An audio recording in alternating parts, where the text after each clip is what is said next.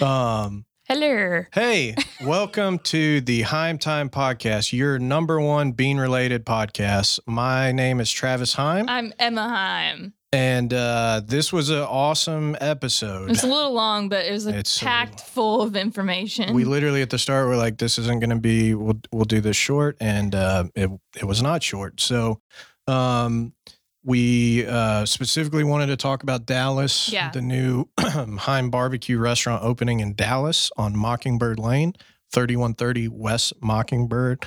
Um, for details on the grand opening hours, everything else, listen to the podcast. to the You'll get- very end. yeah, don't fast forward either. Like listen to all our BS at the start, and then you know. Um, but yeah, anyway, it's it's awesome. It was really exciting. We're we're you know finally see light at the end of the tunnel, Yeah. if you will. it's exciting. Um, so yeah, I hope you like it. Um, you know, we answered a lot of listener questions. Please keep sending us your listener questions.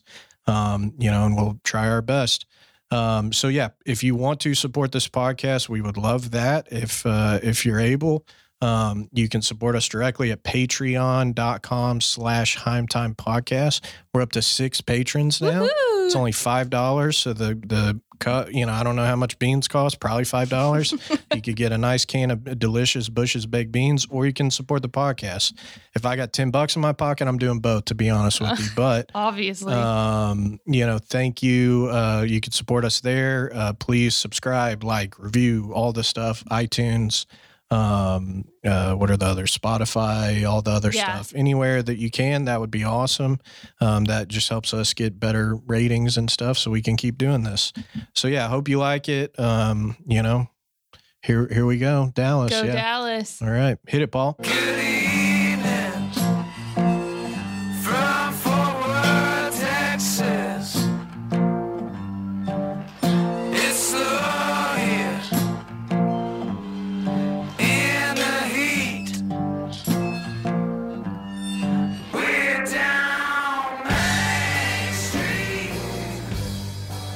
Thank you, Quaker City Nighthawks, for playing us in. I am your host, Travis, I am your host, Emma. and this is the Heim Time Podcast. Welcome. Um, thanks again for listening. If this is your first time, uh, we really appreciate it.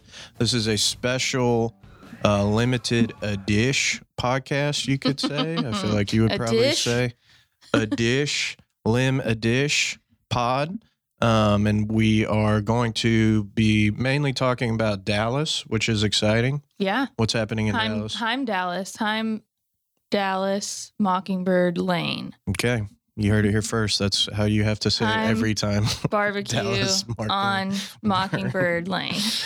um so yeah we'll we we'll talk about that a little bit um we'll get into some listener questions which is really exciting we haven't done that since the first Yeah. podcast i don't think um because we've been doing interviews and other things but uh we will um answer some of those. So this will be probably a shorter podcast but we just want to chat and go over um kind of the details as sort of the point of this podcast too was we wanted to uh to use this to be able to you know share any news with the business or anything else that's cool that's going on. Yeah. um so yeah let's do it. Where to begin? Where to begin?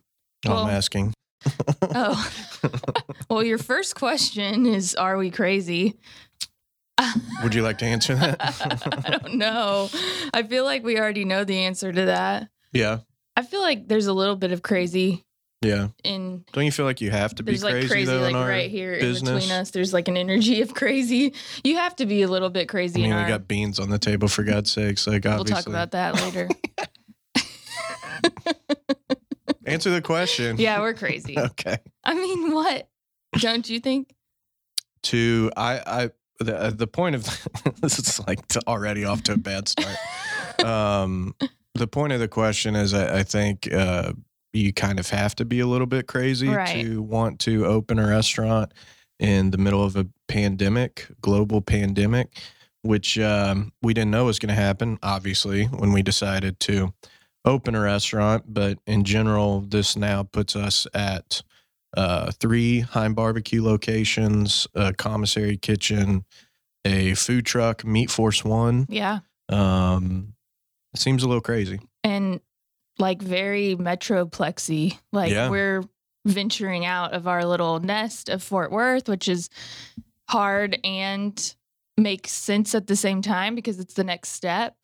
Um, but like people are stoked about Dallas, and Yeah, I'm super been awesome. excited. I mean, um, just Instagram, Facebook, all that stuff. I mean, if I haven't replied to you because uh, you're asking when Dallas is opening, that's on purpose because I'm I'm like annoyed a little bit. with so many questions, um, but it's coming very soon. We actually have some dates, I think, right? Yeah, we'll get to that a little bit later. We want to tease it. Um, but we're officially DFW now, Yeah. not just FW. So it could be Heim Barbecue DFW. yeah, that's kind of cool. Let's make shirts. okay, Okay.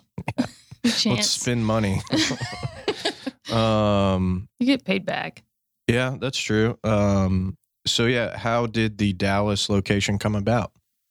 By your genius work. Okay, uh, Paul, can you clip that just so we have that saved? Okay. Done and done. Well, Um, you saw that. I mean, we saw that there was a need for something else for a location outside of Fort Worth. And so I think that's kind of where the intrigue came about. And then you can take the reins on this question now. We um we um we weren't really looking for a Dallas location. I mean, when we that's the other thing when we first started talking with these guys was last year before I think even um last fall maybe um when it 1st when we were Mhm. first kind of chatting about it. But it started we had somebody reach out to us uh, about a different spot in Dallas that we were interested in trying to work a deal on. Um, we thought it was super cool. Felt like we had, you know, all the things we needed to get that going. And uh, it didn't work out. And it was a weird, really weird kind of situation. And what we wanted and kind of what we agreed on. Um, anyway, it was just For the was- better. Yeah, obviously. I mean, hmm you know, it was definitely for the better. But so then from that, these guys um, at, at the Mockingbird spot um, had heard about that or something. They reached out to us. And so it was a second generation restaurant space. Um, there was a, a place called Mockingbird Diner that was there um, for a little bit. But kind of the background of it was it was like a really weird, kind of seedy hotel, motel right, in front of Love Field. Um, I forgot what it was called, but some kind of weird, But like Name. known to be like the shady hotel. yeah, like pay by the hour kind of place, you know. it's like, yeah, Paul's fist pumping. Uh, yeah, yeah, you would have liked it. so but, let's put a Heim there. um, but so they, it was a weird thing, but these guys owned a bunch of stuff over there, and then um, they worked with the property owners to basically demolish that and then Mhm. build um, a, a building that then they made into a restaurant. So it's kind of crazy because it looks like a church. it does. It's got the church vibes for sure. It's like a, a beautiful meat cathedral of sorts. Um, It is beautiful. but like a little too nice. Like, and I guess that's kind of our restaurants are, are nicer anyway because of Yeah. you and your design. Um, Obviously. We're very deliberate on, uh, you know, no like taxidermy on the walls. Yeah, no sawdust, uh, stuff like that. no like license plates Usually tractors. One neon sign. Yeah, neon I think is cool. I like that vibe. Mhm. But um, yeah, so we try not to be you know kitschy or whatever with that. So it is it is a little too nice, but we're gonna we're gonna make it cool. It'll Yeah. start to smell like smoke pretty yeah, pretty soon. it's exciting. But so anyway, we we worked out you know a pretty good deal with them to um, to get it going, and really from our standpoint, as you know, when you're looking at different restaurant spaces and kind of planning growth, there's a ton of different things that you look at. But like, what is it going to take? You know, startup capital. What is construction going to take? I mean, there's a million things that go into it besides just saying I want to open a restaurant. And I think we've probably said no to a hundred different Yeah, opportunities um, that if you not just more. feel like aren't you know right. And um, you know this was one that kind of checked all the boxes, obviously, and then we felt really good about it. Um, Mhm. so anyway, all we had to do really from the point of bringing that up is just build a smokehouse, and so Yeah, that only took um, probably only a couple weeks of construction, but when we first submitted the permit with the city was like the first kind of shutdown with Mhm. uh, COVID and um, earlier this year. And so it added some time to that. Um, and then we got revisions back and had to add like uh, Vent-A-Hoods in the smokehouse, which Yeah. um, we haven't had to do. I know, like some, like I know in Houston, I think they have to do um, a similar thing because, like Truth Barbecue, their smokehouse is super nice, Yeah. and they have like you know a hundred thousand dollars worth of Vent-A-Hoods, I'm sure, if not more, in there. Um, so we weren't really expecting that. So then it's like, okay, here's another you know fifty grand that you have to spend, and more time, more construction, all that. Um, but I think it actually worked out really good and worked well in our favor because we've just recently gone to 75% occupancy. We're starting to see things going back to normal, hopefully with restaurants, as long as, you know, God forbid there's not another second wave or something with all this BS. But, um, you know, I think it really kind of worked in our favor. Right. I mean, 75%, we were thinking 50% for opening. So, I mean, we're super blessed just to have that, but only if people keep wearing their masks and washing their hands and six feet and all that stuff. Um, that's the only way. But yeah, no, the smokehouse is super nice. We've got um, two Oilers in there and it's small. It's much smaller It's than both small. restaurants Yeah. uh, in Fort Worth, but it fits perfectly on the layout for the building. And actually, the guys and or gals will have access into air conditioning, which is really nice, which our two our two in Fort Worth don't have. Um, so it's it's going to be good, I think. What excites you about opening a location in Dallas? Ooh. I mean, I think it just goes back to the original thing we were talking about about expanding more. I think our biggest goal, one of our biggest goals as Heim Barbecue owners, is to be able to reach more people and um, serve our food to even a broader, you know, broader realm. Audience? Realm. Realm. Game of Thrones. and so I think I'm super excited about that. And I'm, ex- I'm super excited because there's a ton of people that have been like, I drive an Yeah. hour and a half or whatever. Like even people beyond Dallas that drive through Dallas to get to Which Fort is Worth. insane. Yeah. We're Yeah, which is thankful for that. Crazy. And uh, so I'm, I'm excited about that. Um, I think that's my main excitement. Yeah, I it's it's um it's interesting. I mean, even opening, you know, I I, I don't. I mean, I am worried. You know, I gotta be Doesn't honest. seem like it. uh, you know, there's always some anxiety related to opening a new restaurant, obviously, but I think even with opening the river was a huge step of, oh, we can do this. Right. We can open another spot, um, you know, separate from Magnolia and still maintain uh, consistency, maintain the quality.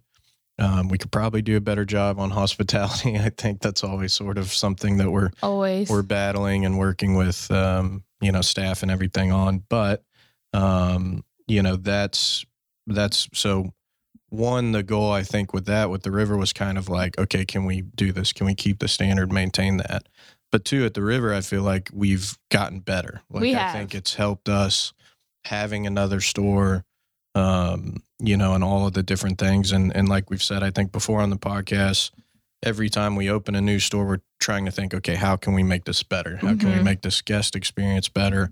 Um, how can we be more efficient at what we do from food quality standpoint with the smokehouse to the kitchen to everything else um, we have going on? So that that excites me too. I think because it's just another kind of step of okay, well, let's see how this goes. And I Mhm. think too with Magnolia and the River, they both probably surprised us a little bit where you go into having this expectation of it's going to be a certain way. Um, and then part of what you have to do as a business owner is just kind of grow with that and go, yeah. Adjust as you go. yeah, I mean, like, you know, at Magnolia, we have the best whiskey bar in town. I'm, I'm you know, comfortable saying that. hmm Uh, but when it started out, we had over 200 bottles. and we had like, it was the best, most ridiculous whiskey bar in anywhere near here. Um, and so you're like, this is a great idea. We're going to focus on this. We're going to really push this. There's nothing like this. And then no one cared.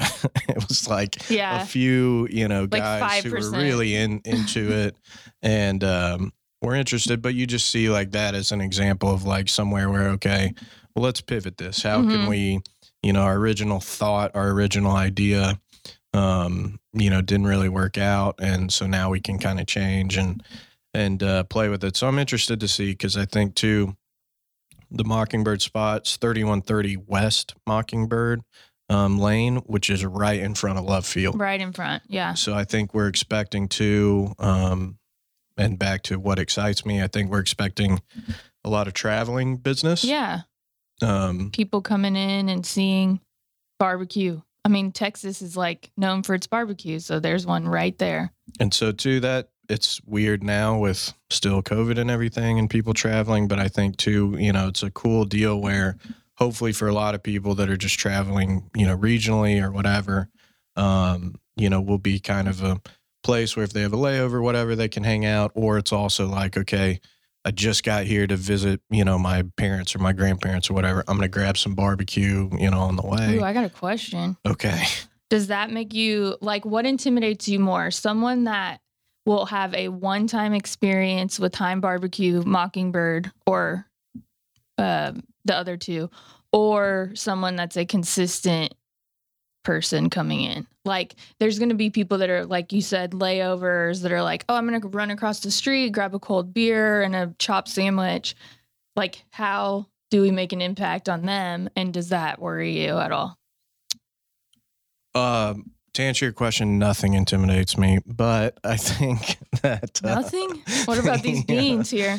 Oh, you know, let's uh, thank you, Bush's, for sponsoring this uh, podcast. Um, I I think there's there's less um, there's less room for error with your your regular consistent Mhm. customer base, and that, in my opinion, is probably the hardest part of what we do. And we have a ton of customers, um, you know, and regulars who come once a week, if not more, um, who they will tell you if something's not right. Yeah. And we appreciate that. Right. And they'll say, hey, this manager sucks. This, like, my corn dog was cooked for six hours, you know, or whatever.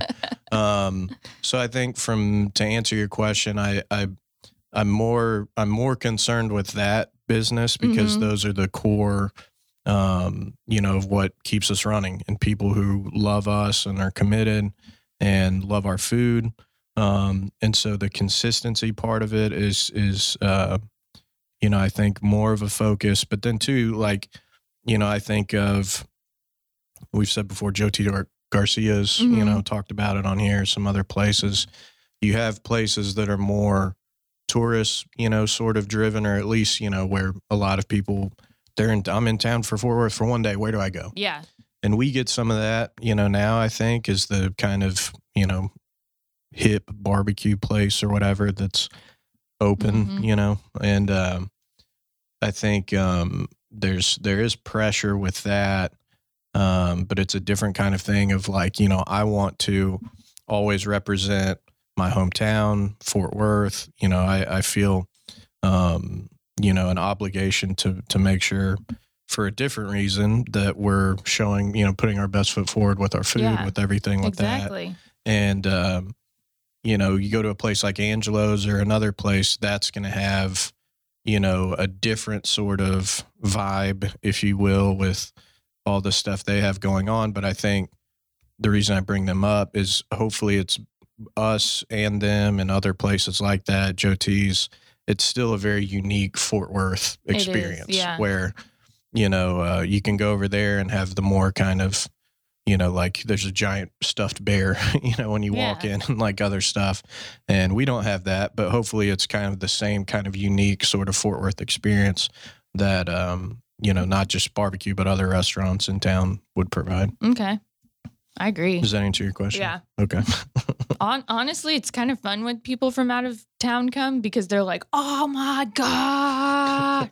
and then they're like super excited because they're like used to like Kansas City or right some a different you know area or whole hog or something, and so Different it's kind of yeah. cool to be able to like say like this is now not only Fort Worth barbecue, but the DFW area barbecue. Yeah. And you had a lady uh, that drove with our food to Mississippi. Yeah, last night a lady um, tagged us on Instagram and she was like, I picked this up from Heim in Fort Worth and brought it all the way to Mississippi. And I was like, man, that's so freaking cool. Like, and it still looked really good too. she t- Instagrammed the photo. I was like, dang, Yeah. that held up really well. Um, what was? Do you remember Danielle's dad's name that would always come to the food truck? Is this Danny? Danny. Danny yeah, Payne? I forget. Um, I think that's right. He's he's awesome. Go Saints. But he uh, he would come and get like a whole brisket, and he Yeah. told us a story of like this was you know years ago pre-COVID, but he literally carried a cryovac brisket onto the plane like a carry on and just like put it up. We've top. done that. and, uh, to take it to fly home to Nashville. I think they're living. So shout out Danny. Um, do you? I, I wrote down what scares us as along with excites us. Is there anything that sort I of scares you about it? it's it's all the same things. I mean, what's exciting is also scary, I guess Yeah. you could say, because we are reaching new people, we are broadening um, what we can do, and so I think that is scary. I, you know, the smokehouse is smaller. I hope that we have enough room to cook things, which I think we do. Yeah. But you know, there's Can always build a more smoke. yeah, I mean, it's we need. fine. But I think those those things that excite me are also the same things that kind of make me nervous because we do have like there's a standard, there's a clear Heim standard, and we have to hit, hit that. So doing that every day, but not five seconds away from our house is a little bit scary, but at the same time, it's not. So does that make sense? Yeah, and I think the key to that, and I don't really, I'm, I'm weird about like saying names and stuff because I don't, you know, with employees, I want to protect them. But we have a uh, manager over there that we really love. Super stoked about doing him. a great job, and uh, we've already the team that we've hired is really awesome. Uh, we're kind of struggling in a lot of ways with hiring. There's not a lot of people, especially like front of house bartenders. Um, it's kind of tough to to hire in the middle of a pandemic. Um, so you know, I think if anything scares me about that, it's it's finding the right people that are Yeah. going to be committed and Yeah. um, it's different, I think, too, because in Fort Worth, it you know, and it some people may not believe this, but like most people in Dallas have never heard of us, never heard of our food. Um, you know, if you're tied into the foodie scene or barbecue, I think you're familiar with kind of us. But um, in Fort Worth, it's like you know people know, oh, well, I want to go work there because it's like a barbecue place and it's Mhm. cool, whatever.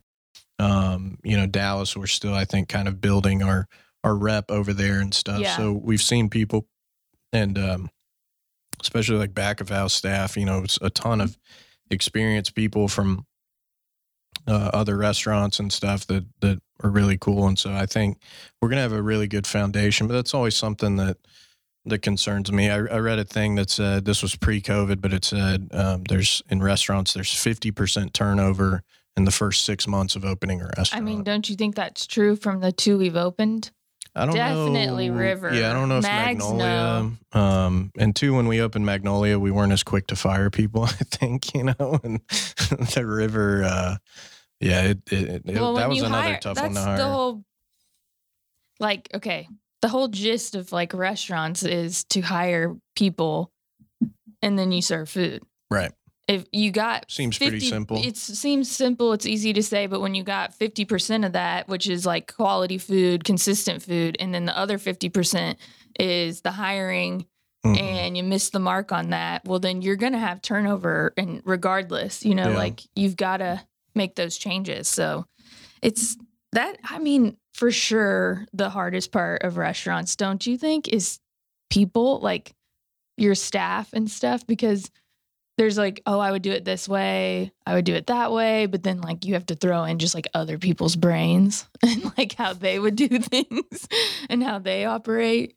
um, team management, I've heard Yeah. is a good term for that, and um, I think, yeah, I mean, it's it's it's tough, and if you own a business or you're familiar in some way, some capacity, like even Paul with the studio and stuff, it's like you have, you know, and we we have a specific vision for our business Mhm. on a daily basis, on a weekly, on a monthly, on a yearly, what our three year, five year, 10 year plan is.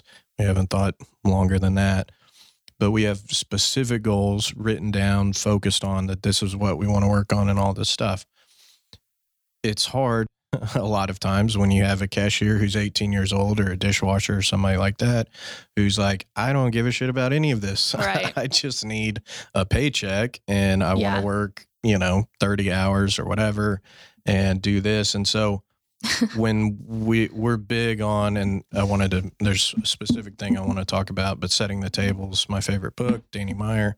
Um we should do like book reviews too. I think on the Patreon, I might do a, a book review. Travis Okay. is, I actually read books. It's, you may not, from my parents, um, you know, you may not think that, From my parents. I, is that what you um? I do uh, occasionally read? occasionally read books. Um, so uh, I don't even know what I was like a say. lot. Um, but um, yeah. Anyway, so so hiring is tough, and and You so how do- something about oh, about culture. So Oh, if you're yeah. you, you have, and this is something that has frustrated us recently, but it's like you don't ever not have a culture, right? Like right? it's either good or bad or Totally. in the middle or whatever but it, it it's never and so i feel like too when we talk about what scares us or whatever we're constantly constantly thinking that big picture at every restaurant yeah. at the commissary at the food truck at all anything that's associated with the business of you know i think our biggest goal is we want to create a place where people are happy where they want to come work um, but then also like you said standards we have standards we have to Yeah. keep people accountable um, otherwise you know no one's going to care about coming to the restaurant if the food sucks if everybody's you know rude and everything else. Um, so culture is huge and i think hiring's a big part of that. Um, training we could do a lot better job at. Um, but hiring so thinking on that note what what qualities stuff do you look for when you're hiring? Oh man, this is like our interview questions. it is i know.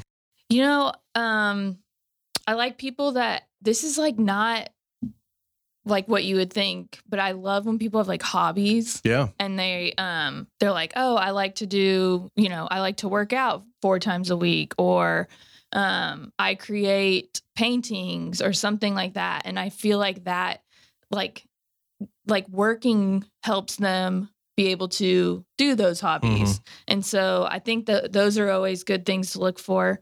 but why Um, is that because we've talked about it before you have to be passionate. Passionate. Yeah and passionate is my biggest well not my biggest thing because empathy is my biggest thing. I know we're big on passion but um having something that drives you Mhm. besides just like i have to get up so i can pay my electric bill. Hmm that's a big deal and Yeah. you can see it in people's work ethic for sure. Yeah. Um but yeah empathy is my other one um because i just feel like you have to kind of have a base understanding of humans because that's what you're doing Mm-hmm. especially front i'm speaking front of the house um obviously there's differences in the but i back of the think house for the restaurant in general yeah um like just understanding how people interact and how people receive things is Mhm. really big and then like understanding how you're making them feel yeah is a really big deal. But what I was going to say um, about hiring, and I remember this with Magnolia because we were going from like me being cashier, you being cutter, and it was the two of us, and it was working really well. But then you Right. open yourself up to, okay, now we're bringing in staff that we're having to train, and you feel this pressure of like, how do I? Literally, I remember saying this imprint my soul, my heart, my drive, my passion on someone else, you know, and it's really intimidating because you want yeah like you're like this is how you're going to cashier every time. This is the menu. This do is how you're going to word it it. though almost yeah Right. yeah. And it's almost like you can't you can't tr- like change someone's Yeah.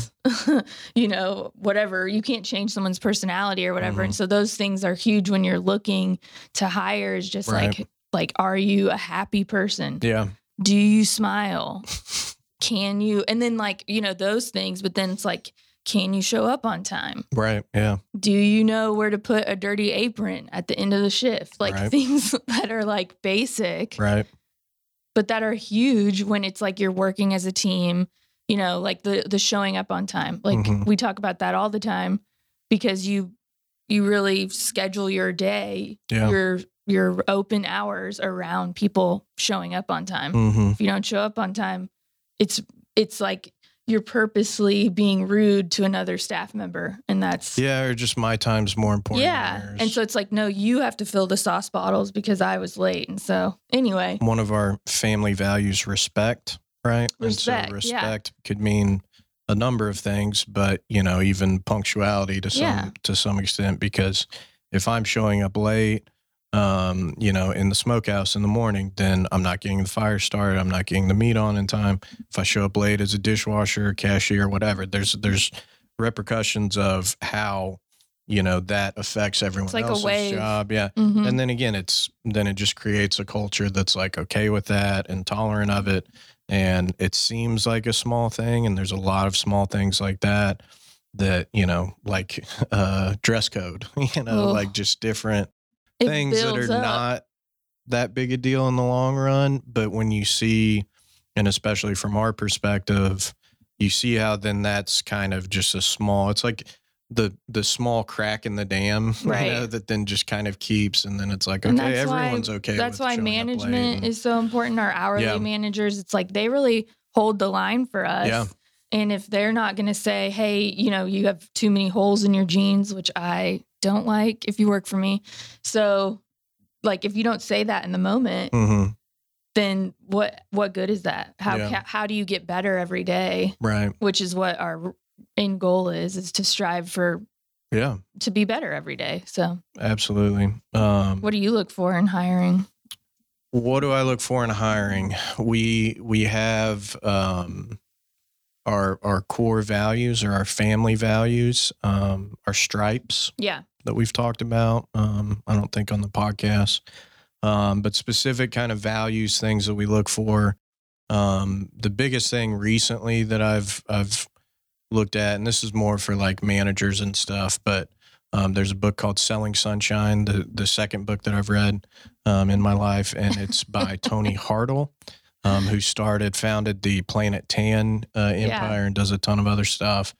And um, it's an awesome, awesome book if you're a business owner, small business owner. But um, he uses the uh, focus, passion, accountability. hmm And I think that's a good place to start. Um, there's a lot of things like you describe, like, are you just a happy person? You Right. know? I mean, we've done, we use even a system culture index to, um, with our company. That's a lot of money, but um, with hiring, with managing, with doing all sorts of stuff. And that's uh, basically a personality test. Mhm. And so what you can do is show, you know, this is my pattern of whatever. And so someone with my pattern uh, is great in the role that I have would be terrible in a cashier role yeah, or would be terrible in a general manager role or something. It's not to say that I can't do that, but I'm not a social person. You are a terribly social person. well, it's like where do you get your energy right. from? And Yeah. I get my energy from being around people and Mhm. serving, and you get your not. energy from being a like alone and Yes, working Absolutely. hard, caveman like. Yes. No, I'm just kidding. Yeah. No, you're right. Hunch- and and Hunchback of Notre Dame in the back. Um, but even you know, and even like we've talked about that, where um, we'll go to events and stuff, and it's like I hate it. I hate like do, yeah. I love the part of uh, meeting like customers and talking barbecue and stuff, and like I can do that all day, like Texas Monthly, those type of events. I hate like hanging out and like y- you know what I mean and chat. It's just it doesn't. It's it's it's not my. it's thing. overwhelming for you. It's overwhelming for me, and I Yeah. don't, and and I'm not. but that's why I'm there. But I'm literally, I'm like the we're the opposite. We really are of the the, spectrum of of whatever you could possibly. I'm like. Team player. You're like autonomy Leader. I'm the winner leader. I don't want to be a team player. and then I'm like people a thousand percent, and you're like people zero percent, except Mhm. that you love people, so you eat his food. And then like I, we're both really good at multitasking and, completion. Incredibly impatient. I'm is the other incredibly part of that. impatient, But both yeah. of us are like, I'm quick to. if there's an issue, snap. I need it right now. I well, can't. I mean, yeah. but don't you think when we took that, and we're getting off topic, when we took that survey, Yeah. I mean, we are literally so ingrained in our company Yeah. that when you're taking a personality test, Mhm. even if you are thinking of a broad realm of like, I'm just a regular human, like you, I don't know, I have a hard time not putting our company into things like that. So when it's like, I'm very impatient because I want things done, it's because it's like, I need this table moved right now because You're incredibly impatient because outside of the restaurant. there's people though, there. so- whatever mean, am I? yeah. But I mean, I'm just saying, like, these people need this done. Can we make it happen? You know, like, I need that now. done. And so Yeah. when it comes to my impatientness, I feel like that has a lot to do with it. Um, I'm sorry, if I'm super impatient. You are, and then we Okay, both whatever. are. We both are, but then um, I need like getting task done, things like that. You and I are both very high in that, which is like there's nothing I hate worse than oh I'm working on that or I'm getting it done and then nothing. the process is started. If it's not done and completed, to me, You then it's haven't done it. done. Right. You know what I mean? Like there's a Same. very finite. This is completed. Same. Paul nodding his head. You agree? um, you're probably the same way with that. Um, we should send him the survey. Have we? yeah, yeah, we should. That'd be good. Um, Then we'll talk about you. but um, what are we? Yay. but no, I think with with hiring, getting back to that, like that's you know, and and passion, like we said, you know, you could even be, you know, like um, some guy the other day, you know, we were talking to is like woodworking. You know, it's like right. um, you know, lady the other day, my kids, like Mhm. we're all for the most part motivated by something. Some people are completely unmotivated. They're not going to work long at our company, you know what I mean? But um it, it- you know, there's something that drives everybody and I think that's part of hopefully what's made us or making us better in a Yeah. manager kind of role is you know finding finding that balance where people can pursue what they want but also like hey man the way that you love jujitsu you know bring that intensity bring that passion bring that work ethic Mhm. into what you do with us with the company.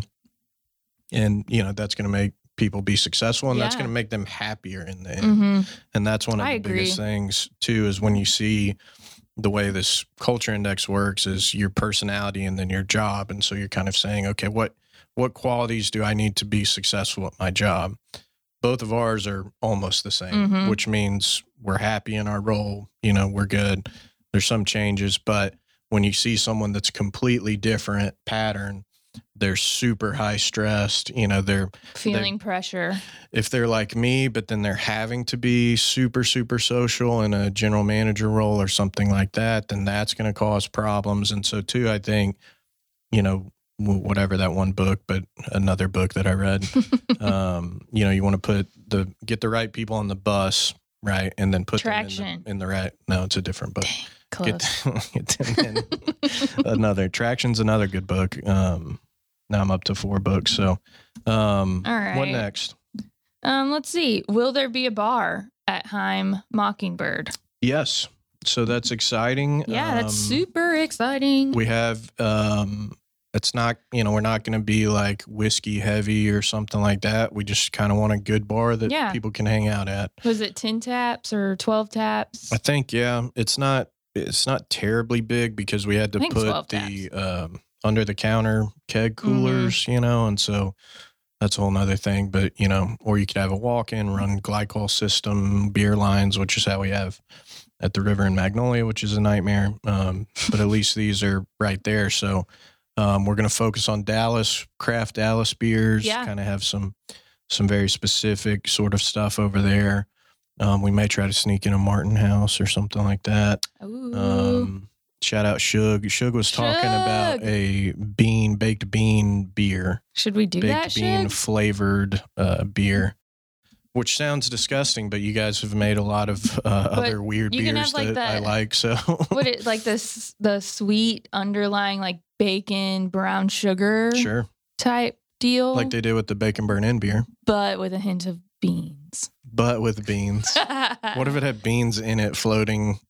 Like you pull the tap and it's just Little beans fall out. Um, so we'll have anyway, uh, Shug, hit us up. We're open to anything. uh, not a great idea, but uh, we'll we'll have cocktails. We'll have you know whatever everything else. We one of the biggest things too. Well, I don't want to jump ahead, but we had um, a lot of the Southwest Airlines folks, a lot of the, the hospital people that are around there, um, workers, everything. Um, they're getting off of third shift yeah. you know and so they uh, a lot of people reached out to us and said we want you guys to open for breakfast if you can open Mhm. early um so we can get drunk no i'm just kidding so we can have break but they're coming off a shift so like they Because so, like, who's the judge? um yeah i don't care um but so um so anyway so that bar too so that's another thing that we can uh, Yeah. segue into uh will we have breakfast at mockingbird Breakfast. Yes. breakfast breakfasts. We will. We will have our um, tacos that we do every day that I post about every single day. So if you don't know yet, we do breakfast tacos every single day, nine to eleven. We have pulled pork um, brisket and then our bacon burnt ends, not pulled pork, jalapeno, cheddar sausage, brisket, and bacon burnt ends with eggs and cheese. It's super good. We make our own tortillas, all that stuff. So we're doing that in Dallas. Mhm. Um, We're and also I do. You, are we saying hours yet or um not yet okay? but But um, at breakfast hours. I'm working on a collab with a local establishment. I won't say specifically who because it's gonna- this? no, you don't know this. Okay. I I text my buddy at nine last night when I was thinking of it. Snaking. Um, but that could be awesome. Like Okay. could be next level awesome. Uh, Is that to go or dine in? It is. I don't know. Okay. Is it? I don't know. I don't even in. know what you're talking about. Oh, my Yeah. idea. No, it's just like a, a secret menu item that would be absolutely killer. Yeah, it's a Jeez. big deal. Is it bean um, beer? It has nothing to do with beans. it is not bean related in any way. Okay. Just double check. We should open a bean store though, like a fast Different types of casual. beans? Yeah, just only beans. Nothing but beans. Great name. Not above beans. Um, Jesus. So we will have a bar. We will have breakfast. Are we We're doing other breakfast options or just tacos? Yeah, we'll have tacos. We've worked out some breakfast sandwiches too. Um, I we're probably to. I mean, I don't want to give it all away, but we're probably we're testing some biscuits, um, homemade biscuits. My grandmother has an awesome recipe. Um, I just don't want to. If we're gonna do that, I don't want them to be like shitty grands or something. I want to do it like homemade. Um, and then we may have um some other options kind of related to that, but not a huge breakfast menu, but something where people can get to if people are traveling, whatever. Yeah, you like know, for simple. Local businesses that want to do a breakfast taco pickup or whatever. Um, you know, something like that. So, Okay. um, next question. How many days a week are we open? We will be open Wednesday through Sunday initially, Okay. and um, you can. I don't know why I'm like, okay. I know these things. yeah, you can blame uh, COVID for that or whatever, but with hiring, with everything, training, you know, I'd like to stick at least to the five days, which well, I know also is like just inventory. what. We need to figure out. We'll we'll we'll expand that eventually. Yes, I, I I'd love to go seven days a week, and I think we will, but we'll probably wait on that Okay. until you know we get get everything going. and- Yeah. And two, if you go to a restaurant when they open, not just us, but like, please just be nice. you know, like you don't need to review it. you don't need to Like Google. right when they open. You don't need to Yelp. Like if there's an issue, I guarantee you they're understaffed. They're still training. You know, who knows what the hell's going on? What's there's a the million things going on. we but- got like last week for for Mockingbird, which we don't have open yet. A guy gave us a one star. So our rating on Google right now is 3.0. but our first our first official rating was a one star, A which one seems star. because he was like, This place isn't even open. And I'm like, Yeah, I called and they not. didn't uh, answer. The phone I, number I wasn't went, I even the think he said he even went in to the place and, like then- talk to yeah. staff. Oh, geez. Um, anyway, thank you, sir, if you're listening. yeah, go if fuck you could yourself. delete track, um, if you could delete that, that'd be cool. the yeah, but anyway, like you know, it's it's tough, and especially right now, it's tough. So you know, just try to be uh try to be as nice as possible, and especially like our new staff, kind of learning everything we have going on. That can take some time because you just come from different, you know, Yeah. restaurants or whatever.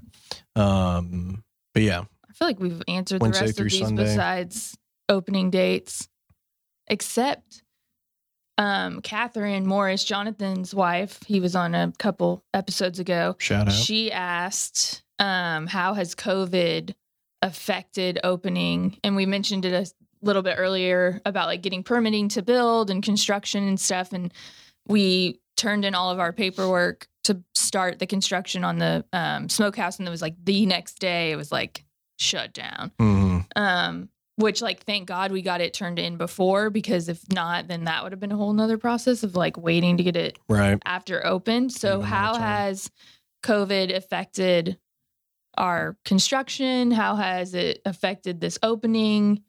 You know, obviously we're opening at 75%, which is not ideal, but way better than 50 or Better than nothing, 25. guess, yeah. yeah. So how how do you feel we've been affected by that? I think, um, you know, shout out whoever the construction guys were. I like those I think guys. Strayer, Yeah. maybe is their name. I should know that, but um, they as soon as they got the green light, they were rocking it. Yeah. So construction wasn't bad. Um, we had some delays with equipment and stuff that we had to to bring in, but nothing, you know, bad. I mean, for the most part, I think it it hasn't affected.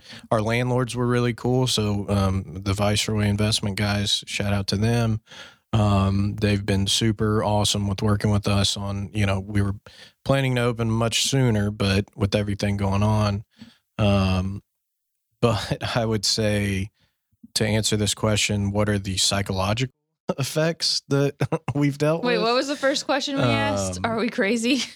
Yeah, I think Yes. um you know, and and Daniel brought up a good question, Daniel Vaughn, when he was on the podcast the other day, um, of, you know, I was down in the dumps or whatever the hell he said. And I think it's there there was just uh, times where, you know, we talked about this in like February. When did you say we signed the lease? February or something? I think so. Um, Because it was right before.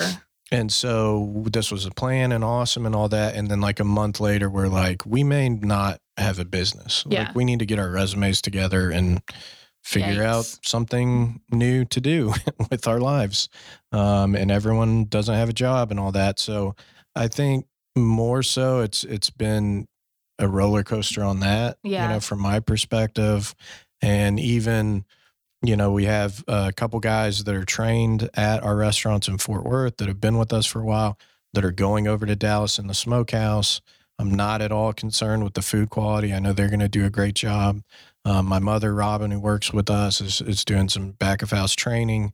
You know that that part of it doesn't really concern me. Um, but I think from what what were the biggest issues opening and, and COVID was just that, just the uncertainty of like Mm-hmm. we, we have no idea what's Aren't going on. so tired of like the uncertainty? yes, I mean, everyone Yeah. is. I mean, what is the the the line? These unprecedented times. It's Ugh, like, can we yeah. just have Every just commercial. regular times at this point? But I get it. I mean, I know there's a struggle, but and it's just a weird deal of uh, you know a uh, crappy bar off Seventh Street. You know, has been going viral this week because they had like a thousand people in their place. really, And excuse me, a restaurant, a restaurant off of Seventh Street. You know, Mhm. and so it's just like you have a ton of smaller bars, a ton of restaurants, a ton of people like us that are like just trying to get by and do everything that we can. Our staff is doing an awesome job of following all uh, the health and safety measures, everything. Shout out Steve at the river, yeah, um, especially. Um, but the mask, all of that stuff, you know, and and really working hard. And then you have stuff like that going on where you're Mhm. just like, it, it, you know, I don't want to be, you know, worried about another shutdown or whatever. But as a business owner, you have to kind of plan and How think through. insane is that now? Like w- before, it would be like, do we are we able to get enough briskets from our distributor? Yeah. Are we able to like have enough bartenders? Can Yeah. we get the kegs refilled? Now it's like. You know, th- there's this umbrella of worry, and then like it's at the very top. It's like, will there be another shutdown? Yeah. like we would And never have thought that. even even um, down to the election and everything going Right. on, and that's about to happen in less than a month. And Mhm. like, whatever the hell you believe, it's just a very like polarizing time. Everyone kind of you know hates the other side, whatever your yeah, hate's a nice word. could be, and um, it's just a weird, weird time. And I think what's awesome, you know, I I had a conversation the other day with a guy about restaurants and future of restaurants, and um, you know, there's ghost kitchens and all this, and he's heavy into the delivery systems and you know this is kind of the future. I'm like people love restaurants and we've seen that. When when it went from 50 to 75 percent we were packed Yeah. that night. Like it was like people are like i want to get out of the house. Of course. i don't want to do a hello fresh or whatever i mean if you guys want to sponsor that's fine but i don't want to like make something or Bean heavy dishes, a- please. yeah, it's like I want to go to a restaurant and experience, you know, a good time. Service. Yeah, everything that's great about restaurants, music, service, all the stuff that that we love. I don't think that's ever going to go away, um, which is awesome. But it's just you you you see how we're just in these unprecedented times and it's it's weird man and you know you you're thinking about all of that with how do we open a restaurant? Our biggest thing that we we talk to staff about is we want to um, be as inclusive as possible in every way. So that means any anyone is welcome in our restaurants. We want to be a safe place for anyone um, to come to enjoy barbecue to enjoy a drink. We do a good job of that but i think too especially now it's almost like that's even a bigger focus you know Yeah. like because people come in and they could be pissed about something that Trump said, or they could be pissed about something that, you know, Biden or whatever said, and they have all this. And then I'm, I just, I'm worried about getting sick, all this stuff, whatever. Oh, and by the way, I'll do a, a chopped brisket sandwich, and then it's just so much going on It is. that now even your frontline, you know, employees and restaurant employees and everything are, are having to kind of add that to their level of, of what they're doing. Yeah, so, we're like counselors on top of yeah. cashiers. So I think more to answer and not answer the question, you know, it's more like that side of things that I think have been difficult with with opening The a unsure. restaurant and Sureties, Um, yeah. well just all the yeah emotional stuff and everything you got going on but um you know we're doing it it's crazy but you know we're I know. we're rocking it Um, what are our long-term goals for Dallas uh, to rock it and roll it there.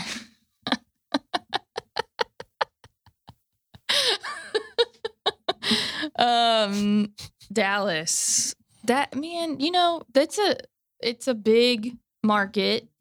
Yeah. So I think like this restaurant Mockingbird is like a step into that market. And Yeah. so like let's just keep going that direction.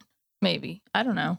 Yeah, no, I think that's a great point. Yeah. I mean, when we were looking at this, we weren't really even looking to open another location. And yeah. we've talked about before, we tried to do everything sort of organically, and this Mm-hmm. worked out great. But I think, too, you know, we, I don't know if we'd open another spot in Fort Worth. I mean, there's Well, a million barbecue places now and opening not barbecue. every day and maybe like North Fort Worth. I don't know, maybe, but you know, it's just, um, yeah, maybe another concept Yeah, or something like that. But so if we're going to grow, I think obviously that's the direction. But it's one of those things where it's like somebody asked the other day, you know, what are you going to open five, ten of these or whatever? Like, I didn't think we'd open one. You know what I mean? It's like, you know, the fact that we're doing this, like, again, first question, are we crazy? Yes. But, you know, if there is an opportunity to grow in the Dallas market, I think that would be awesome. Yeah. You know, it could be this is the only one we ever do over there, and that's fine. Um, but I think, you know, kind of my my hope and long term goals would be sort of the same as Fort Worth. We started in a food truck with $100 to our name, and we grew that into this thing where now we have restaurants that are a part of the communities that they're in that are awesome, fun places for people to hang out, get barbecue, have birthday parties. We had a wedding last Saturday, literally a wedding, not a Super- reception, a wedding at the river cool. um you know and so i want that same thing for the mockingbird spot and if Mhm. we can create that kind of environment over there um you know that'd be awesome and I if that- agree. that opens more opportunities that's great if not you know whatever we got a cool place to go on your way to the airport Yeah. you know so Yeah. I what were you gonna ask next okay. Do you want to go into the listener questions? you're the boss I mean, I feel like these we've answered all of these questions pretty good. One question um, from Texas Farm D off Twitter: How's the parking? uh shout out texas um he's on on twitter a lot uh pretty good would you say Uh, better than magnolia better than Magnolia. not as I mean, and then like so the other day with like this wedding, Mhm. it was like insane at River parking wise because it was also like dinner rush time. So Mhm. anyway, we could have planned better. Um, but like it's smaller than Magnolia parking or than River parking, but better than Magnolia parking. Yes. Okay. I think there's like 40 something spaces, and then we're right next to the Tex Tesla dealership. And so You can charge your Tesla. technically you can park over there. I mean, you know, you shouldn't have any issues, but there's a um, QT next door. Then that hotel, those our landlords own all of those. So I mean, Yeah. hopefully that's not an issue. Um, so yeah, a lot better. Good question. Thank you. Yeah. Um, you want to ask the next one? Uh, at the Kirchhoff, um, I think that's how you say that. Yeah, it looks like Sorry. it. Um, I don't want to say your his first name in case I want to dox anybody, but shout out. Um, I met him and his wife at uh, the Slow Bone Barbecue. Oh, Stephen Joseph um, oh, did a class Yeah. of sorts, and so I met him and Jack Perkins there.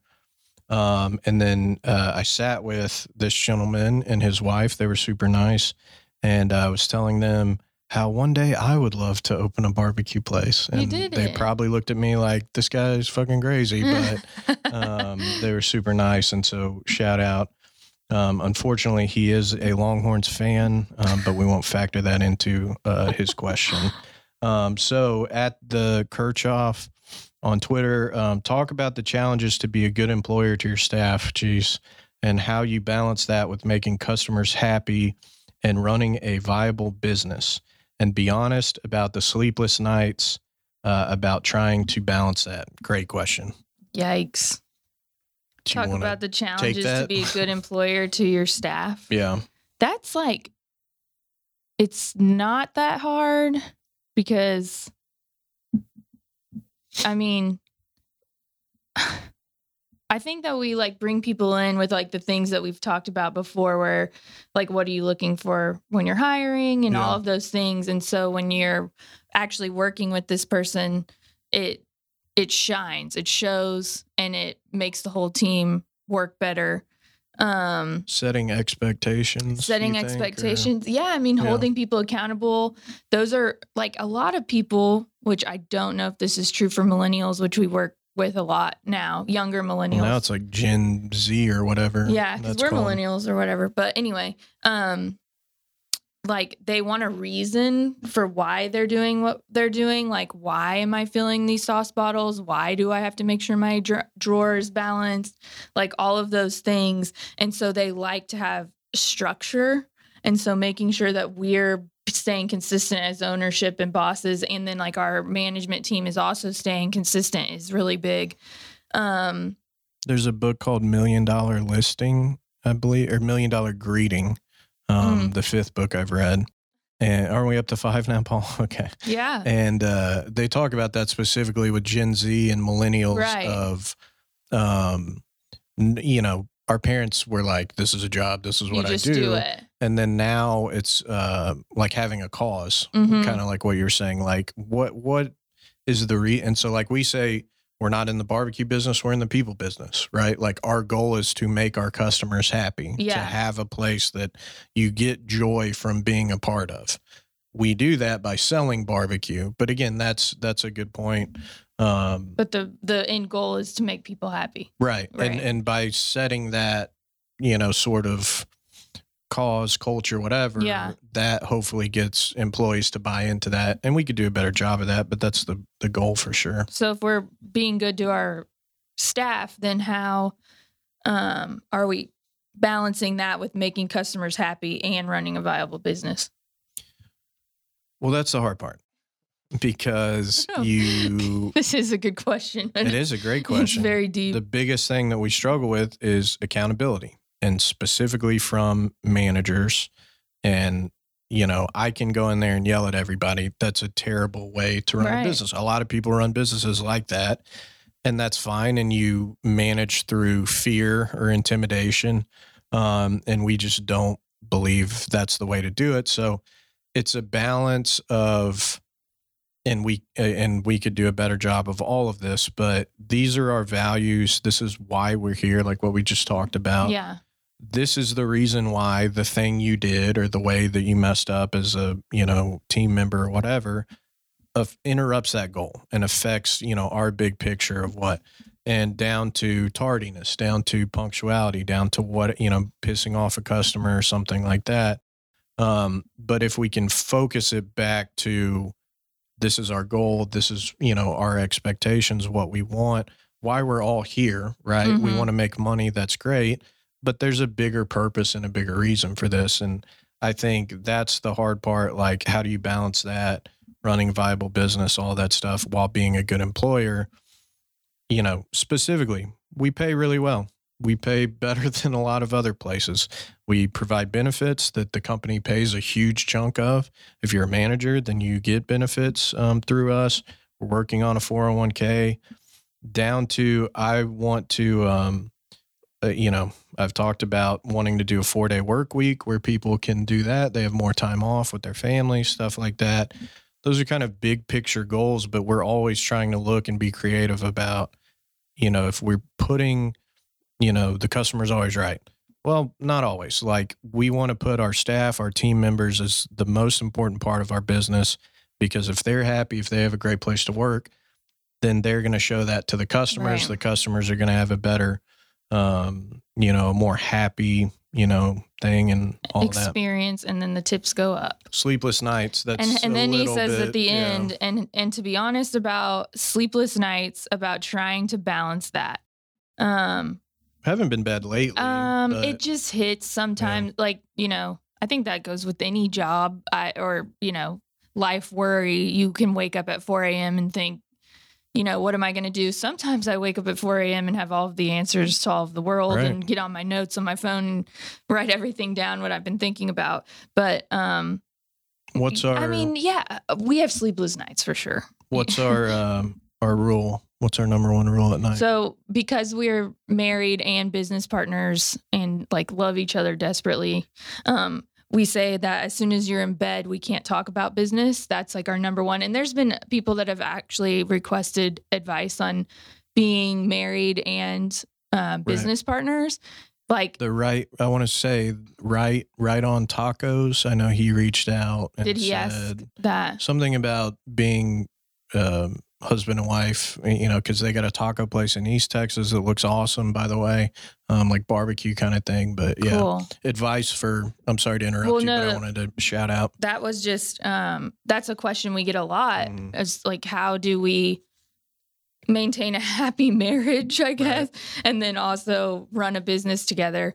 So what we one this is a small thing but it actually makes a really big difference because our brains are going nonstop about the business and people and you know our staff and all of this stuff that when we're in bed like getting into bed you know and we'll watch tv or whatever if we have time it's there's no business talk. And that's because our brains will just keep going and keep going. And like my brain for sure i'll be like oh did you think about this or whatever? And he's like you're breaking our rule or you, We know we- you try to break the rule every we night but we pretty much not every night almost that's a every lie. Night. but we'll we'll we hold each we'll other have accountable a whole day of working and a whole day of meetings or whatever and do that and then the second we get home we just talk about everything you know so it's like but it's also our safe uh, like i really think that's how we work well together though. Yeah like the no like at the end of the day no one's creeping hopefully at our home so we can talk so we can have an open conversation. But like when we're in the bed you got to just cut it out for sure. Any other advice for married yeah business people? I think I think people think that it's see, I don't know. Cuz for us, I personally think but let's go back to the first question. Are we crazy? Yes. Like I just feel like we work really well together and we have similar goals, like uh, very similar goals and then this also goes back to what we talked about earlier about our culture index survey hmm that like you have your strengths, I have mine hmm and it actually makes our company work really well together. Right. I can't say that for other married couples that are thinking about diving into this. My biggest That's a good point. goal, though. you know, like, I mean, it's actually kind of like proof Yeah. after we took these surveys that we actually are really perfect business partners. Yeah. But like, at like when we started the food truck, this was your idea. Like, you were, I want to do this. I'm trying to do this. And I'm like, yeah, well, we don't have money. Like, like, cause like I did all the finances. Yeah. and so I, I always wanted to support your dream hmm and do whatever I could in order to do that. And then what's funny is that when we started going, we actually realized like we're actually really good at this as a team.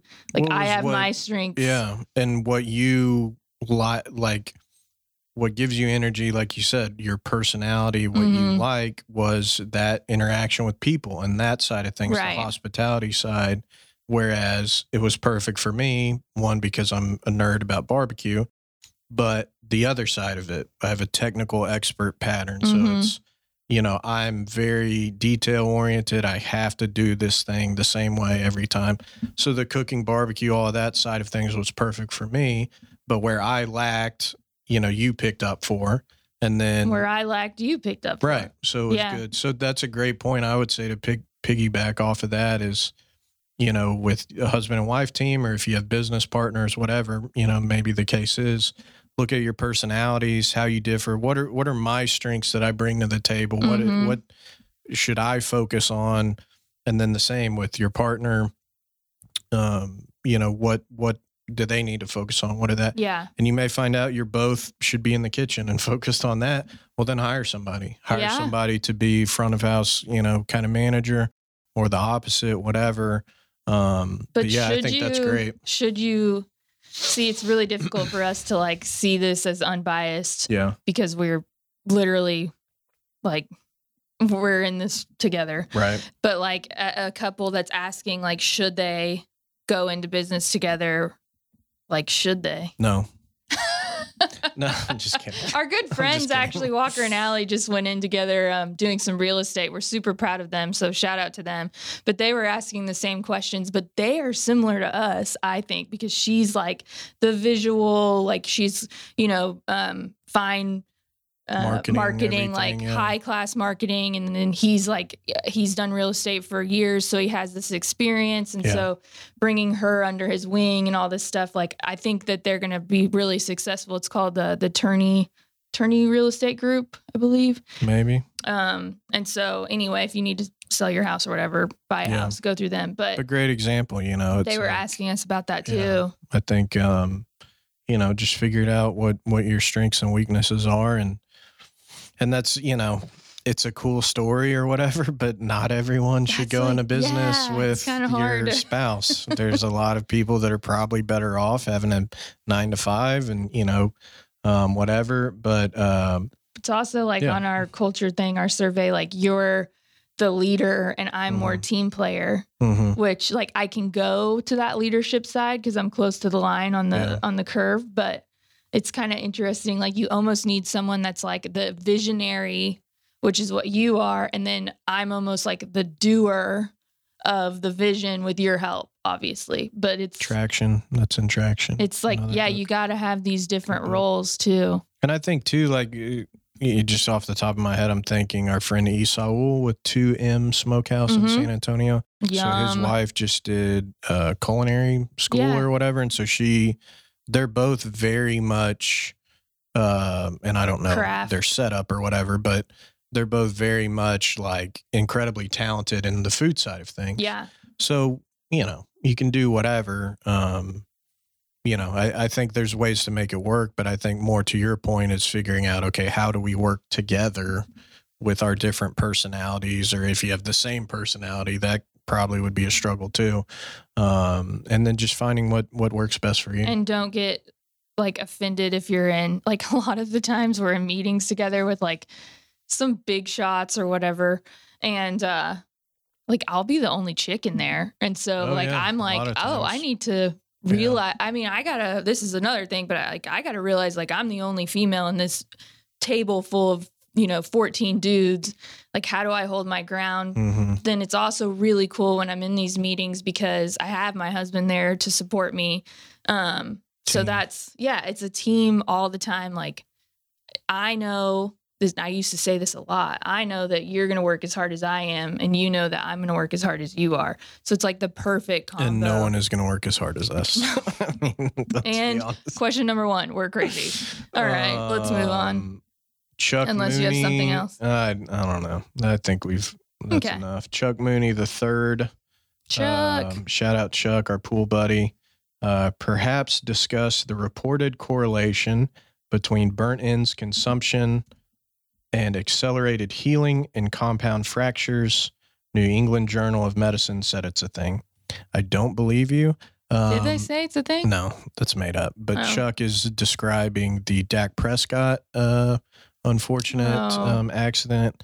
Um, I don't know when, if you're viewing or listening to this, spoiler alert, but uh, the Cowboys are done for the season. I mean, Dak had a uh, terrible Poor Dak. ankle injury, compound fracture. From everyone that I've heard, they're saying he's out for the year. And um, Should we send him some completely bacon? sucks. Yeah. Test so. the theory. Yeah, and I said like on Twitter, like that's Dak's last game. You know, that's sad. I'm not like wishing that. Uh, like a lot of people took that in the wrong way. It's just like they have to franchise tag him or sign him to a contract. Yeah. I would be shocked. He also has a fractured ankle and just had surgery. exactly. and if they would have thought he was a great quarterback, they would have signed him to a long term Yeah. contract. Or- It was literally, sad when he went out. Cowboys Twitter is almost as bad as barbecue Twitter, but uh, it's like now Jerry's gonna see that everyone really gets. But Jerry doesn't give a shit about that. He wants to make money he cares about and yachts. ride on a yacht and you know just be a weirdo for the most part. And so he that he, he- like oh man this outpouring of, he doesn't care dude. And so maybe they franchise him again. I don't know how you franchise a guy that's out for six months with a broken ankle or I mean, whatever. it, do you think that's standard? Six months? I mean, the whole season, right? Well, and I don't know anything about that, but everything that I saw said that he's at least out for the season and that because it's a compound fracture that that it it really does take a while to get Dude, because then anything you with the got ankle. rehab and everything. I mean, his foot was, you know, not no bueno. I was like, wait a minute. Did the foot literally go the wrong way? yeah. and then of course they show the replay and you're just like, You're like, yeah, I did. I did see that Um, correctly. but put me in the category of they should have paid him. I think he's a great quarterback, one of the best in the do you- NFL. And What, about our hometown hero, though, coming in Well, so yeah, it's a little bittersweet for me, but the Ginge? I don't know if that's an official nickname. But the, I do love. I love that uh, Cincinnati with the orange, and then Yeah. he had the orange hair. It was just like a great Bengals. Bengals have a great uh, uniform. best. I think with- best uniform. Tiger stripes, Okay. ladies. Are, is, are we power ranking? Because be, best. Seahawks last.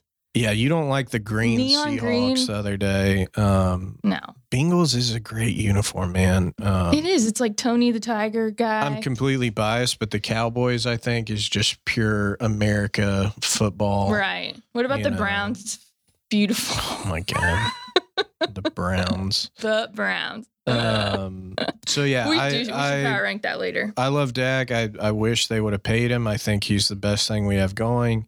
Um, Rose Bowl MVP. my boy Aw. Andy Dalton, Yeah. um, lover of Heim Barbecue. Uh, we actually saw him. We were having dinner in Highland Park like months before the season, and he was just driving around on a golf cart with yeah, his and I was like, wow, in uh, Highland Park. that's what uh, it's like to have made it.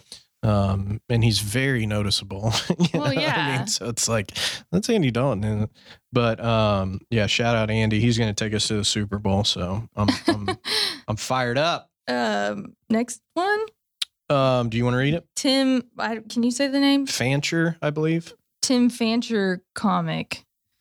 Um, once it's open, where will we see Meat Force One on Sundays? And I have some sugge- some suggestions. Um, so once it's open, meaning Mockingbird, High Mockingbird, Meat Force One is our food truck that goes out. We've been having it go out um, every Sunday at Mockingbird. That's really just because we were trying to get business over there, which has been really good. You guys have really shown up for that, so thank you. Um, Mo- or Mockingbird. Meat Force One is open for anything. I mean, we do birthday parties, we do reunions, we do. Um, the neighborhoods have been awesome with COVID having us out, which has been so helpful. So thanks for that. Um, but yeah, I'm open for suggestions. If you ever want to um, have Meat Force One out, you can shoot an email to catering at heimbbq.com and we can work something out for sure. So yeah, send your suggestions to us. Yeah, shout out Tim. Um, he's a comedian in Dallas. I don't know if he's any good, but give him a follow. Ooh, we could do a out. show, Um, I love a good comedy show. comedy show with a Meat Force One there. Um, yeah, so uh, it, it has some generator issues. That's That's been fine. a nightmare, but um, we're trying to fix those and have it out as much Just as possible. like everything, there's an issue with something. um, at b rob underscore fourteen. How do you determine how many brisket links, etc., to smoke a day? That is probably the hardest thing that we do. Um, at this point, we have enough uh, data, if you will. Um, we can look back at previous years. We can kind of forecast, sort of based on, you know, what what's going on. Um, but I always like to do it a kind of a weekly forecast. So at the start of the week, I'll look at everything, and I mean everything, like the weather. Literally look Yeah. at the weather, plan everything. If there's any events going on, holidays. holidays are big obviously if you if you you know even down to like is there a tcu game is there a cowboys game what time is it at what day is it sunday is it monday um you know any kind of event that's going on all of that stuff then we have to you know order a certain amount of days out because then we like with briskets we have to bring them in we have to trim them we have to smoke them we smoke them the day before so again too it's down to the point of where so like for saturday briskets, pork butts, ribs may go on, you know, around lunch on Friday. So then that means we're ordering that. It's hitting our restaurants on Wednesday. So it's you have to have all of that planned out and you have basically your estimates. And then on the smaller um, things like the bacon burnt ends, ribs, stuff like that, that's only four or five hours to cook. You know, we basically have the first cook of for lunch. So as soon as those guys get there 4:35 in the morning, they're starting that cook. Usually about I prefer around noon, 12:30 ish that smokehouse guys are coming into the kitchen, checking with the managers, checking with the kitchen, how busy have we been? What do I need to put on? Whatever. So then maybe round two. So then they're putting that on. The night guys come in at one. Yep. So then they're finishing briskets, beef ribs, pork butts, everything for the next day. Then they're finishing whatever's needs to be done, you know, for that in between time. Then at about two, three ish, preferably, they're going into the kitchen doing the exact same thing. How busy have we been? How is that looking? What are counts right now? what you know maybe it's a, a day two where like a thursday or something at river we'll have a busier dinner than we will have a lunch service so then i'm going to put on more bacon more turkey more sausage more ribs all that stuff so that it's fresh when it comes off the smoker right at hopefully the dinner rush 7 7.30 something like that um, that's what differentiates us from the places that are like we just cook one time and then we're sold out Yeah, I was gonna say, and that's how you do dinner for a barbecue that's restaurant. very um a much easier way to do it and that's a big struggle. And so, like, even, you know, I love Daniel Vaughn. Yesterday, he posted an article where he went to some place on Tuesday. They cooked their brisket Sunday because they're closed Monday. He just reamed them, you Mhm. know? And it's like, you know, a lot of places people don't have the luxury to be open one day a week or 2 Mhm. days a week or whatever.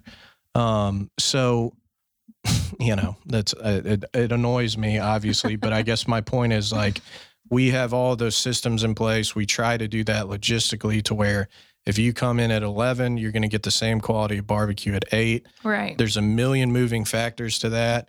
And it's not as simple as like a place that just cooks one time and then they're done and that's it. Right. it's Um, not, I mean, like when we say it's 24 hours, Yeah, seven days a week, it's 24 hours, seven days a week. There's a fire for sure. going. When we did, uh, when we opened River, the koozies say a, fi- a fire is forever here because there's literally never a fire. It's like the Olympic torch or something. Like there's literally a fire 24 An 7. oak oak It's torch. pretty freaking cool, man. Great question. though. I mean, that's the hardest part of what we do, you know, on the back end of stuff. It's not just like we cook the same thing every day. We, Slash like catering. every day, every, you know, multiple times a day, we're adjusting, looking at and and you know, Yeah. changing that. Um, with this is from Big Doc. Shout out. Okay, with three restaurants, how do y'all divide your time between them? I also really enjoyed the episode with the barbecue snob, Yeah. and he's uh, working backwards on the episode. So thanks for listening or watching. yeah. Um, so how do we divide our time? we are an umbrella. we don't have enough time. Yeah. Yeah, we oversee everything. So um, that doesn't necessarily mean we're in each location every day, but we're probably rotating around. Mhm. Um, like today, we're going to Magnolia. Um, River is really close to our house, so we're there probably more often. Um, Mhm. and also, they've needed a little bit more assistance and guidance, so we've been there more. Um, but we are we're checking on everything pretty much 24 7 Mhm. we've got cameras on our phones um, all of our staff has yes, we do. our direct line Yeah. um, we've got a good leadership team in place and so we're involved in pretty much everything um, not like the minuscule things like i don't really care if a dishwasher was late or something but there's there's going to be info coming to us every day um, Right. we also have manager logs at night so um, when our management team is done cash stores are counted deposits been posted uh, warmers are on hopefully for the next day because they have briskets in there. Shift notes. uh, we get shift notes sent to us. And so we know exactly like pretty much down to the t. We know hourly sales. We have an app for that. We we we are very involved so. Yeah, and I and I don't think this is what Big Doc means um, by his question, but it's just that you know there's this idea, and we've had other restaurant friends who have discussed this, but it's like if you're not in the restaurant, like you know what are you doing? It's yeah like at this point there's so much that goes on that we have to be with with catering meetings with hr with planning Hiring. with dallas with hire i mean we've been doing interviews like crazy um recently there's there's so much stuff that you know we're we're in there you know almost every day in one of the restaurants doing something checking on something but one of the biggest things that you and I struggle with is being hands off. And like Yeah. we have all of this management team, we have every these people in place.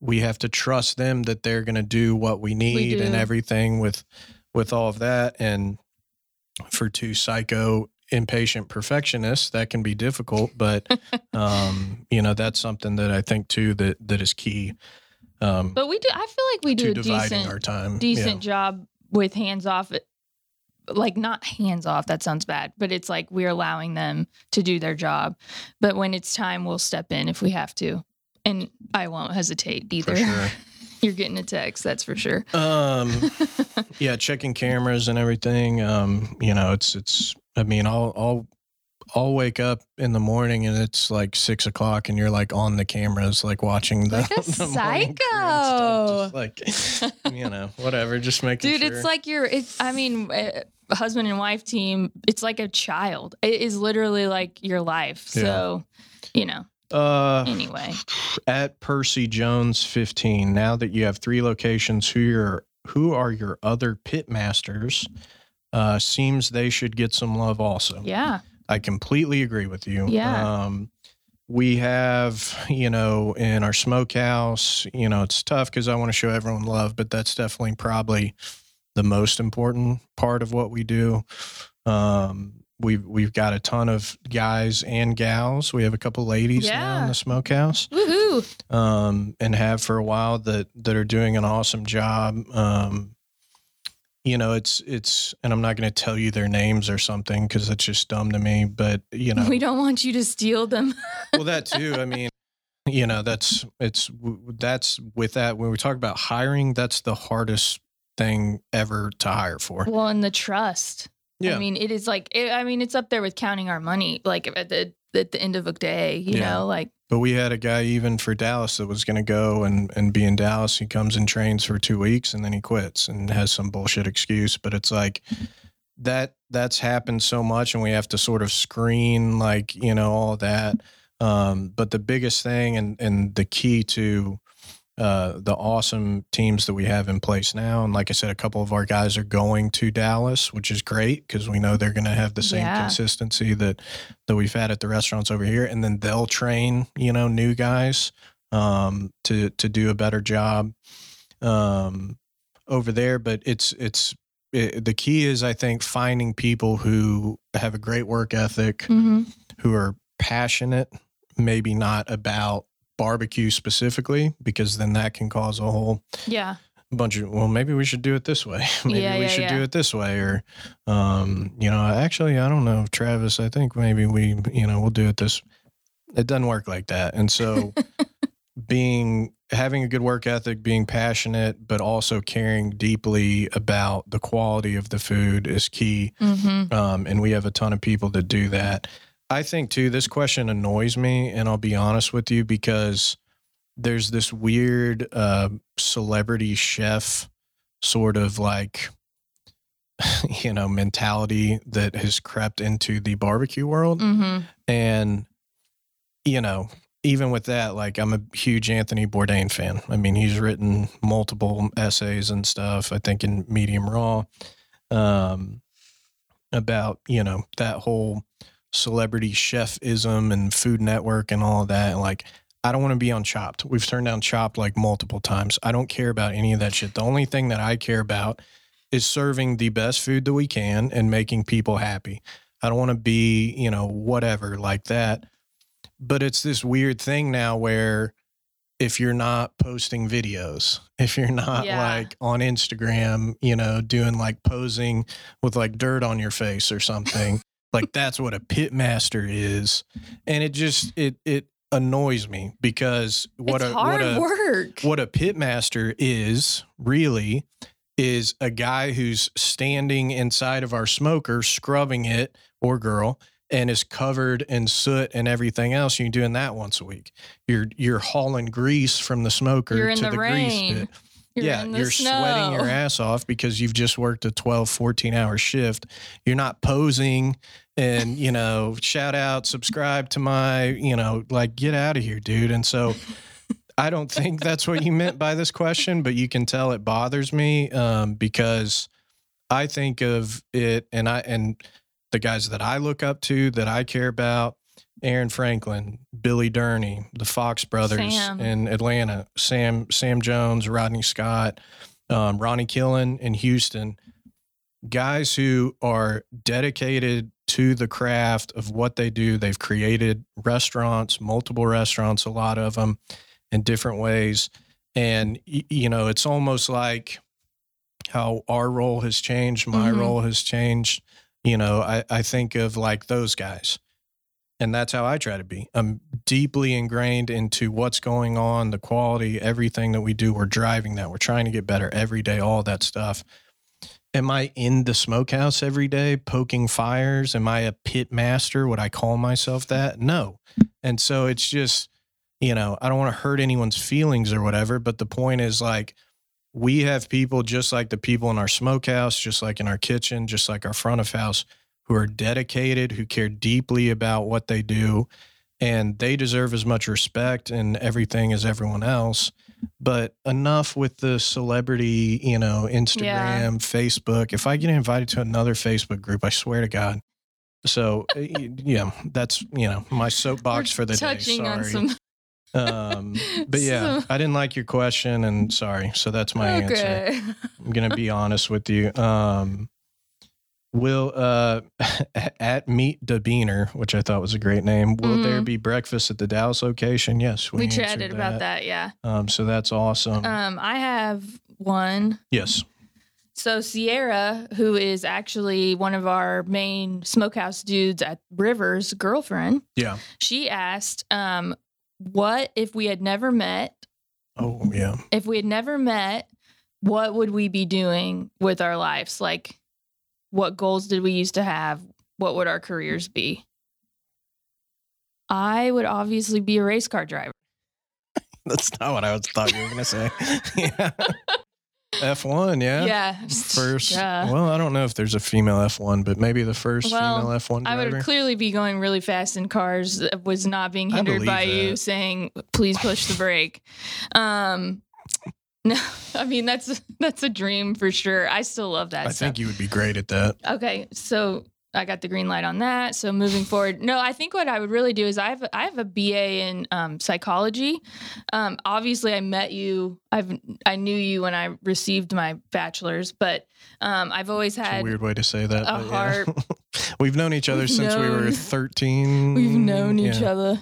Uh, we, I, have a, I have a heart for people, and so um, I actually wanted to be a counselor for like pre, well, for teens um, that are pregnant. So I don't know exactly how you word that, Yeah. but um, like in college, I got to work at a home that was specifically for young teens that are pregnant, and In so tough in tough situations, situations, obviously, and um, I just have a heart for that, and then also um, like I could also be like an interventionist or a detective. Okay, I think like a catfish detective Catfish person you would sure. be great at. but mostly Um, race car driver. Uh, what was the question again? So if we had never started the restaurants, if we didn't have the stores, what would you be doing? Um, I'd be probably in a ditch somewhere. No, if I come to guess. on. No, you Uh, I um, I I don't know because it. That's a great question. I think you'd be like a writer or something. Not a writer, but a speaker. A professional book reader with six books. Six books, Yeah. yeah. That's. I mean, we're working our way up. So maybe by the the next podcast, I'll have uh, another I one I don't down. know. Actually, I don't know what you'd be. Um, I don't know because we've known each other for so long, and I, and my personality, I, I don't know. I, um, to some extent, and this uh, is not evident in the podcast. I thought of, of being a comedian at, Mhm. at one time because Yeah. I love comedy, and um, just kind of all the you know like Joe Rogan, Theo Von, like all, one of the reasons we do this podcast because I just love podcasts and I Theo think they're cool. funny. Yeah, he's insane. And he had Theo Von had uh, Grady Spencer's song intro on his podcast the other day. He Shout played it Grady. twice.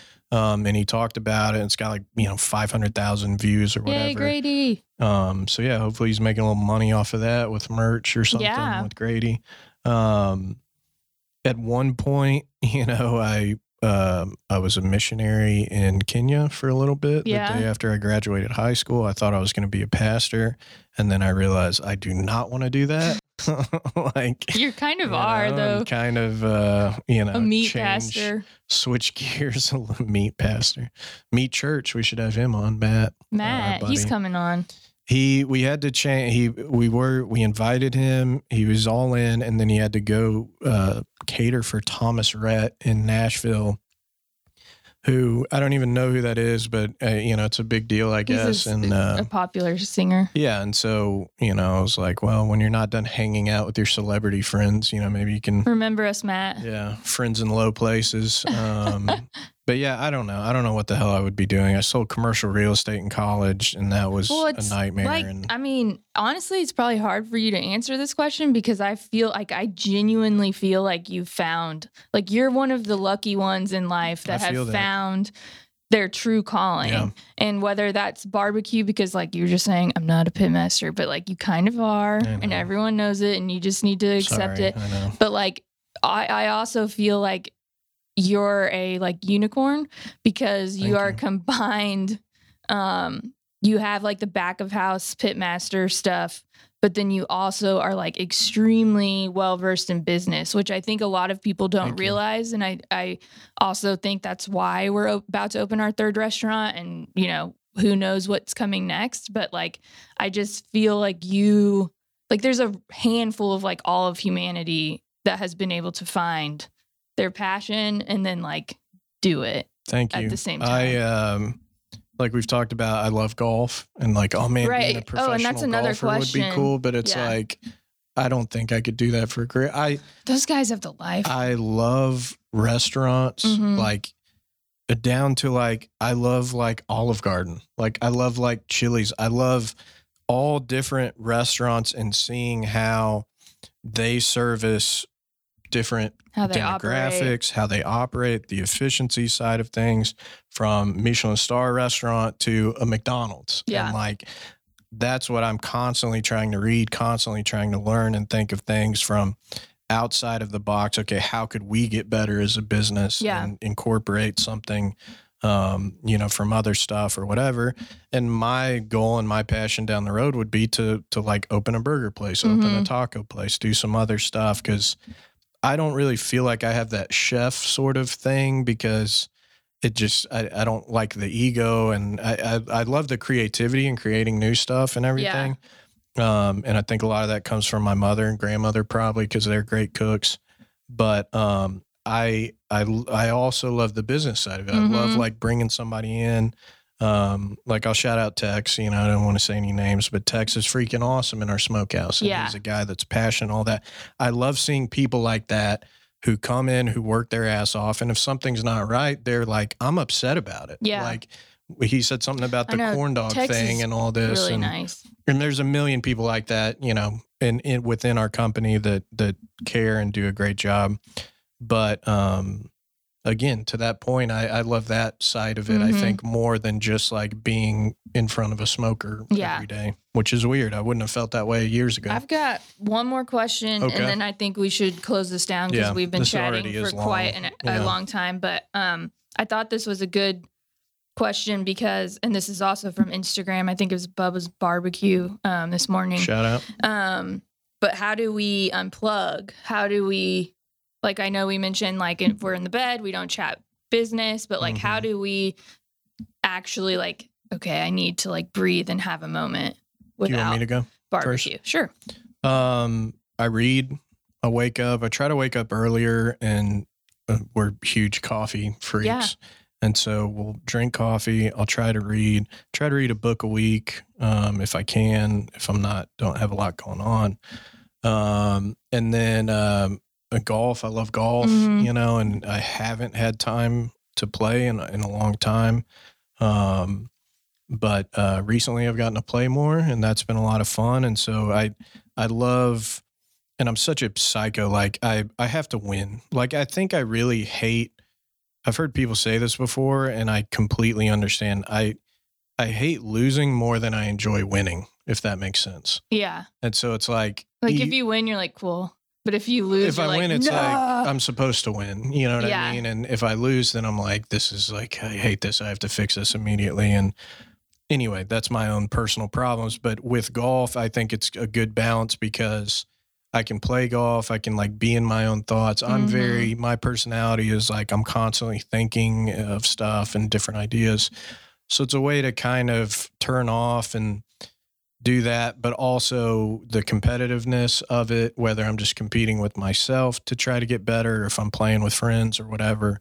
Um, you know, I, I, it kind of fits all those, checks all those boxes Yeah. because it's like it's fun, but it's also, I'm still a psycho and I need some level of like competition Yeah. to enjoy I don't think that's a bad thing. anything.